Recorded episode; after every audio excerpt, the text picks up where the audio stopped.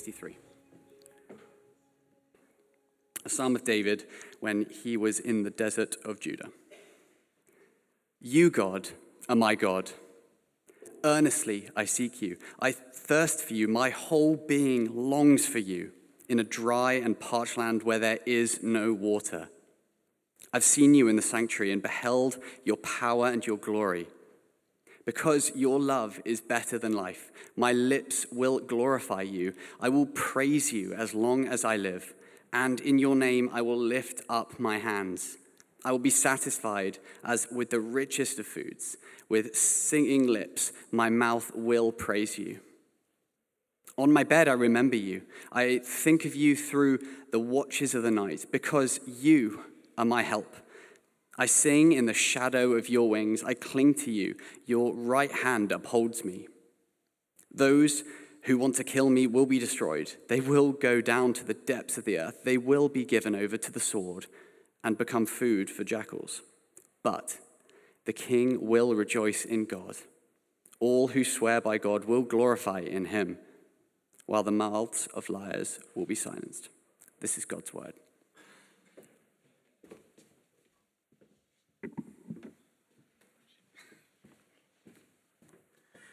Good morning. How are we? We doing all right? Man, you guys are, I mean, I haven't been here long. You guys are great, man. no, it's from the moment I walked in the door, great coffee, hospitality, smiling faces, and I love that. Because people always ask me, why are you always smiling? I don't know. This God's God's good, and just you know, there's there's joy um, in knowing God, right? And there's joy in warm weather. God, give him praise. Some, I mean, the thing is, like, I live, yeah, I live in Boston, and I think we're similar that when it's cold, we complain, and then when it's hot, we complain. Like, there's nothing, like, we're never like, this is great, this is perfect. It's always something else. Anyways, um, it's really great to be with you today, and um, you have a beautiful city. I, I don't say that just to, like, blow smoke. Like, seriously, you have a beautiful city. We've been enjoying it, and um, thankful for your pastor and your leadership for for having me here today with you all. And um, I told someone we're your um, we're your closest relative. You didn't even know you had a relative in Boston. Some of you, you you're your closest relative. So good to meet you. And um, if you're ever on um, in Boston, hit us up. We'll hang out. I'll take care of you like you've taken care of me.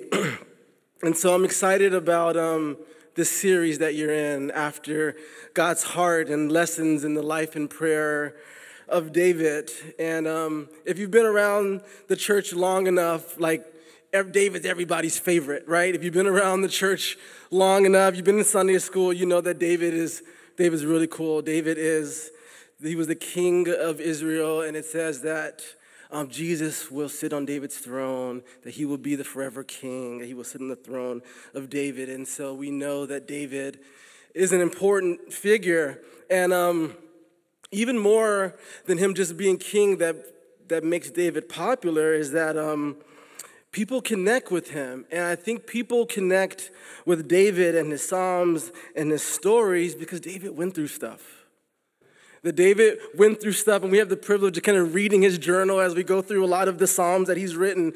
And he's gone through stuff, and how he talks about it and how he journeys through it. Like, we connect and we resonate with that. Anybody resonate with David's story in here?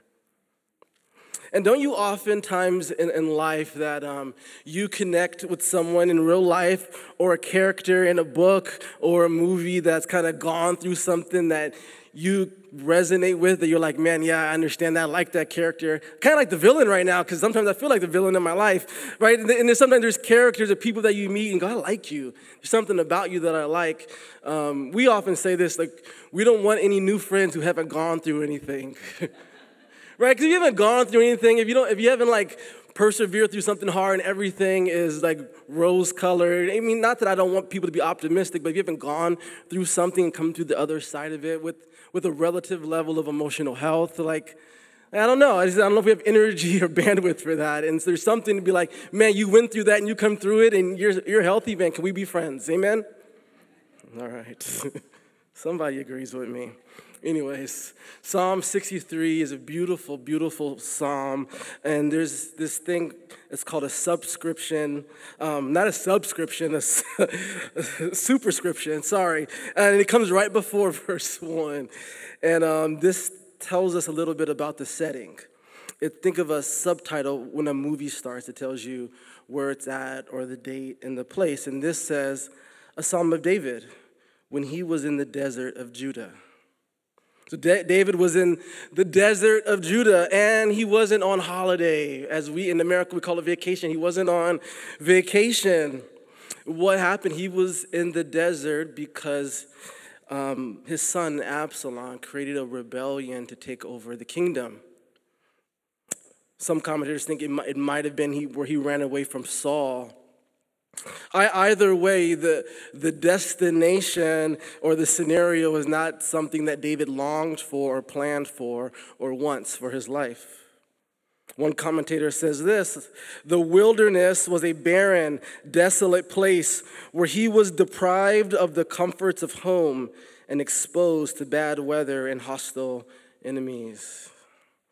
Not only was David betrayed by his son, not only was David betrayed by those closest to him, in this place where we find him, he's pushed to a space, he's surrounded in an environment where everything in the world is pressing up against him from all angles. His life in this moment is completely exposed and he's vulnerable and he's powerless. Has anybody ever been there before? This is what we call the wilderness. For some of us, the past two to three years has felt like a wilderness. For some of us, much of our life has felt like a wilderness, exposed, vulnerable, powerless. And if you've walked with God long enough, you've experienced the wilderness. One commentator says this The question is not whether we as God's people will have to go through the wilderness experience, but rather how to face them. So, the, the question, if you're walking with the Lord, is not if you will experience a wilderness, it's when you will experience a wilderness, how will you respond to it? How do you respond to difficulties? How do you respond to a season of time where it feels like God is distant and not answering the phone and there's no way forward out of your own strength and resources? How do you, what do you do when you feel buried by your burdens? I know for some, we, we question God. God, are you even real? Are you even real right now? God, why would you let this happen? Why would you bring me this far to dump me right here in the wilderness, in this barren land, in this barren, barren place and time and space? And it's not that we don't have legitimate moments of doubts and questions and, and anger, but today is about what we do with our doubts and our fear and our frustrations and our questions, what do those things lead us to? Are you with me? For some of us, when the universe pushes us down, we either lay down in a fetal position and say, That's it, I'm done, or we fight back. Who's, who's been raised to fight back? Nobody. I got one, I got two. My wife from Brooklyn, been raised to fight back. You better fight back. This is what my parents taught me. Don't look for trouble, but if trouble comes looking, let them know what's up. Let them know. let them know where you're from. Sometimes we fight back in the flesh. Sometimes we say, God, I've tried your way. God, I've been following your way, and look where that's landed me. I'm just going to take it from here, God. David, David in this psalm could have taken that posture. He was a great fighter. He was even ju- justified. He was the legitimate king. So, this is an important moment in David's journey with God. Remember, it's not if, but how you respond to the, to the desert, to the wilderness. How does David respond? There's a saying, there's a saying that goes, you don't know what's in somebody until you cut them like a fruit. You don't, you don't really know. They could look beautiful and ripe and delicious until you cut that fruit open, you find out what's inside or what it tastes like. Is it bitter? Is it dry? Are there bugs inside? Is it rotten? You don't know until it's cut. David is betrayed by his son. He's cut open. And what comes out, he pour, what pours out of David is worship and prayer. David, for David, this, this heartbreak is like a cracked, open desert soil that's desperate for God. Verse 1 You, God, are my God. Earnestly I seek you. I thirst for you. My whole being longs for you in a dry and parched land where there's no water. Point number one worship where you are at, especially in the desert. David says, I'm in a dry, arid place. I have no resources for my physical life. And though that though he though he knows what palace life is like, though he has sat at the table of kings, though he's had the finest tea and coffee and delicacies, what he really wants in this space is God. What he really wants is sanctuary life. He longs for God's sanctuary presence, and he, he's lamenting the distance and the separation of the season. He's not sure, I'm sure he misses home, but man, he misses God. I seek you, I thirst for you, my whole being longs for you.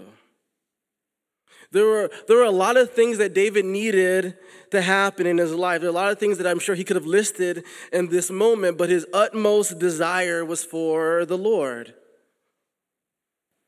I think that's why these Psalms resonate with us so much. Like Psalm 42 is a kind of a companion verse to this. It says, As the deer pants for streams of water, so my soul pants for you, my God. My soul thirsts for God, for the living God. Are you dry? There's, there's something that resonates with these passages with so many of us because we all experience dry seasons. Are you dry? Are you, do you feel like you're in a place in a season where nothing is flourishing in your life? Or maybe you, you feel like you're withering. I can't think of anything more valuable or costly than water when you're in a drought. When you're in a drought, I don't need gold. When I'm in a drought, I don't need my iPhone. I would like to have my iPhone, but I'm saying, like, if I'm in a drought, if I'm in a desert, what I really need more than anything else is water. David says, that longing for water in the desert is that longing that he has for God in this moment while he's in the desert. Do you thirst? Do you long for more? Do you need God? Jesus told the woman at the well, yeah, I, I see the water that you're drinking, but he says, But whoever drinks the water I give them will never thirst. Indeed, the water I give them will become in them a spring of water welling up to eternal life. Thirst is not bad. Thirst is good. Thirst is an indicator of what you need. Thirst is an indicator of something that you need for life. Jesus said, I thirst for God. If you're thirsty, this isn't bad because Jesus says, Those who thirst will be filled. And if you're in a dry season, like being on a fast, I do those sometimes, um, you start to remember things that bring you life. Right? When you're when you're on a fast, you begin, man, I love tacos. Oh my gosh. When I eat them, I feel the joy of the Lord. you begin to think of the things that bring you life you begin to think, remember the things that bring enjoyment to you. And as you begin to do that, it creates longing. As you think about what brings you life, it directs your hunger pains. And David says in verse 2 I have seen you in the sanctuary and beheld your power and glory. This is what David is doing while he's in the desert. He says, I remember, I've seen you in the sanctuary. Verse 2 I have seen you. David says, I have seen you. Point two remembrance is the fuel for our worship in the wilderness. You stir up your memory. Our current situation will tell us that this is all that there is, so settle for salt water. But David says, I have seen you. See, it's not the desert that's the problem, it's being in the desert without you. I want you here, like I experienced in the sanctuary. David is saying, Can we turn this desert into a sanctuary? God, I don't believe that you were limited to a particular space, time, location, or season. Though I'm in the desert, I believe that you can be here. Though my physical life is on the cusp, drawing near to you is all that I really need. It's all that I really want. It's all that really matters. He says in verse 3, listen to this, because your love is better than life. My lips will glorify you. The wilderness can feel like death, and it will whisper to you, God doesn't love you. God has abandoned you. How can God love you and put you in a place like this? Nothing is going right. How can God love you through this? But the wilderness is not an absence of God's love. Your love is better than life. Life, with all its curveballs, ups and downs, highs and low, your love is better than life. And David is saying, I can't let this place keep me from my first love. Church, whatever you go through, it does not diminish God's love for you. The wilderness might be a way to rediscover God's love. God's love is for you. David realizes God's love is for me. One commentator says this The loving kindness of the Lord is better to him than life itself, for without it, life would be nothing but a desert. This is a psalm of resolve. He says, My lips will glorify you. In other words, I will not let this beat me. I will not let this desert, this wilderness shut me up. So many of the Psalms say, I open up my mouth, I open up my lips to, to praise God, to bless the Lord. That praise will be always on my lips, that I would bless his name at all times. I will praise him, I will seek him with joyful lips. Verse 4 I will praise you as long as I live and in your name I will lift up my hands. He's saying, as long as I have life in my body and air in these lungs, I will put on display a response of the great love that you have for me. And that's what worship is. You see, regardless of the circumstance that I don't really like, that I don't really care for, man, God, you're here and your love reaches out to me. And I'm, I'm right here in the desert, dry and running away, and I'm praising you. I'm lifting up my hands, and from my lips are coming words of praise and affirmation that you're good. I've seen you. And I know that you're good. Point three delight in God. David is saying, God is so good. He's saying, God, you're so good. When I think about you and I remember who you are, man, you're good. I've tasted and seen. Listen, I, I, I call myself a, a novice foodie. And um, I really love um, spicy, savory meats, among many other things. Among many, many other things. I really love food.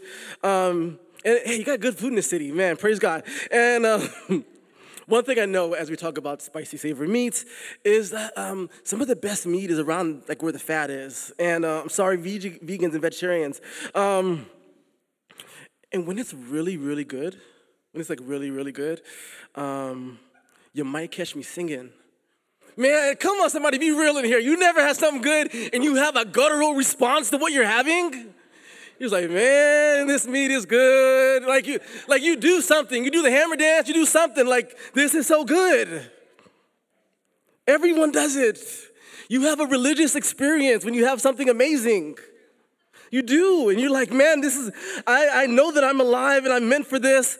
Um, I, when, I, when I have my mom's oxtail, my mom's from Jamaica, I'm like, God, you're so, so good. I don't know where the oxtail comes from, but you're so, so good, and this is so, so good. David says, verse 5 I will be satisfied as with the richest of foods. With singing lips, my mouth will praise you. David says, This is how it is with God. The meat and marrow, the riches of food, that's God's table. And what he's saying is, God has and God will really take care of me. And when I think about it, when I think about God's table, when I think about how God will take care of me, like I want to sing about it. Or vice versa. When I sing about how good God is, it makes me realize that His table is set and it's beautiful and He gives me the riches of food. Do you have a song? Do you have a song that reminds you and stirs you up of God's goodness? Great is thy faithfulness. Maybe God wants to write a song through you. Maybe God wants to sing a, a song through you to, to awaken and breathe life into you. When you remember that David has been betrayed, he's still in the wilderness. Things aren't good, but God is good. One pastor, Warren Wiersbe, says this It is our regular worship that prepares us for the crisis experiences of life. What life does to us depends on what life finds in us. And David had in him a deep love for the Lord and a desire to please him. Because David had seen God's power and glory in his house, he was able to see it in the wilderness as well. Point four worship changes our perspective. That's what worship and praise do. It, it reminds us who God is, and it aligns our soul and our emotions and our mind with God's perspective. And it gives us a renewed sense of confidence in the moment. Right? There's sometimes you're going through something and you're so fixed on the something that's coming your way, and then you, you kind of, God gets your attention. You worship or you sing or you read a psalm and you're like, oh man, God, you see this so different or you're here, so your love trumps this fear that I'm feeling right now. David says in verse 6 On my bed, I remember you. I think of you through the watches of the night because you are my help. I sing in the shadow of your wings. Often we have sleepless nights because we're playing out worst case scenarios. And David, in the night watch, he worships, and the worship reminds him that he's, he has a sense of security because of God. That whatever comes his way, that he, he's under the shadow of God's wings. How can we sing when things are bleak? I think that's what some of us ask when we come to church, when we come to a space like this. How do I, how do I sing? How do I praise God when things are bleak? When I have unsure job security. I don't know where rent's coming from. I got bill collectors calling my cousins about me. I'm lonely, I'm hungry, I'm lost. I have literal threats on my life and livelihood. Maybe the, the shadows that you feel in your life, maybe, maybe God is even above those. Maybe his wing is, is above that, and maybe you can't see it or perceive it or believe it. But maybe God is saying, Come under my wings and sing. David says in verse 8, I cling to you. See, when we go through something, we're going to cling to something. Fearful thoughts, the situation at hand. And David says, I cling to you. Your right hand upholds me. Transformation isn't passive. I cling to you. We cling to God and God holds on to us. That Hebrew word for cling means to pursue with, de- with determination. He goes, I pursue you with determination. We are determined, like David, to pursue the nearness of God's presence. Not let me see if I can get out of this wilderness on my own, and then afterwards I'll see God. That's not what this is about. You know why? Because God is the goal. And if you hear this psalm, if you hear anything, God is the goal. It starts with God. The goal isn't getting out of the desert, it's about getting God no matter where I'm at. That's the goal. That's David's goal. God, I want you. There's a lot of things going on in my life, but I want you. If I had all those things back and not you, it would not be worth it. Your love is better than life. The life that I perceive for myself, the life that I draw out for myself, it's, it's nothing without you, without your love, without your presence. So you think about David's betrayal and you go, well, what, is he just dismissing all that's happening? He just like, I'm just going to praise Jesus. No, this does not exonerate those who do evil. This does not exonerate those who want his life. David just chooses to fight back differently by putting his affairs in the hands of the true king, the one who sits on a throne of righteousness and justice, because justice will win out. Have you ever been bullied? Have you ever been made fun of? Have you ever been scorned? Have you ever been made to feel low? And then in a moment you remember who has your back? You're like, oh man, my, when my brother finds out, when my cousin finds out, when my auntie finds out, when my mom finds out, oh my God. And you begin to picture how they will respond when they find out what's happening to you. You begin to feel like they've already responded though it hasn't happened yet. Right? There's a little sense of you, like, oh man, man, when my dad finds out, oh man, you, you already know what's gonna happen. And David, in this moment, he knows who God is. He's drawn near to him, he's clinging to him. He's like, man, the God of justice is gonna do his thing. Verse 9 Those who want to kill me will be destroyed. They will go down to the depths of the earth. They will be given over to the sword and become food for jackals. But the king will rejoice in God. All who swear by God will glory in him, while the mouths of the liars will be silenced. David doesn't forget what has been done to him. He's just reminded that God has his back. Listen here, there's a lot going on in the world. There's a lot maybe going on in your personal life. Sometimes it's it's too overwhelming to think about. And I just want to leave you with this. I want you to remember and imagine the God who so loves the world. And I want you to remember and imagine the God who so loves the world responding to the cries of the broken, to the marginalized, to the betrayed, to the cheated on, to the taken advantage of. Remembrance is fuel for our worship in the wilderness. And I'll end here. To remember God means to recall what God has done in the past and apply it to our present situation to remember what God has done in the past and apply it to your present situation. What if we did that right now? There's a lot going through your minds right now, a lot that you're thinking of. You're thinking of that family, that relative, that thing that you're going through, and you if you remember, man, what God has done, if you're a follower of Jesus and you remember the moment that He rescued you, if you remember the story of Jesus laying His life on the cross and, and resurrecting Himself, and you begin to say, I'm going to apply that to the thing that's dead in my life and say, God, I believe that you are the resurrection and the life. Will you bring resurrection to my life right now?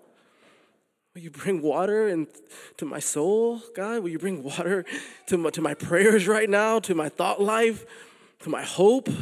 To my dreams? Will you, will you bring resurrection to the city? Will you bring resurrection to our world that's divided and that's segregated and that's oppressed and that's lost? God, what, what we need right now is you. Amen. Let me pray for us, Father. Thank you for your word. That is true, that it's life, that it, it's good, um, that you're good. God, will you remind us of your goodness? Um, you're the God of rescue, you're the God of hope, you're the God who never lets go. And um, hear our prayers, hear our cries, hear our hearts, God. We just ask you to show up. Show up in this place. Meet us. Holy Spirit, you're so, so welcome here. Thank you, Jesus. Amen.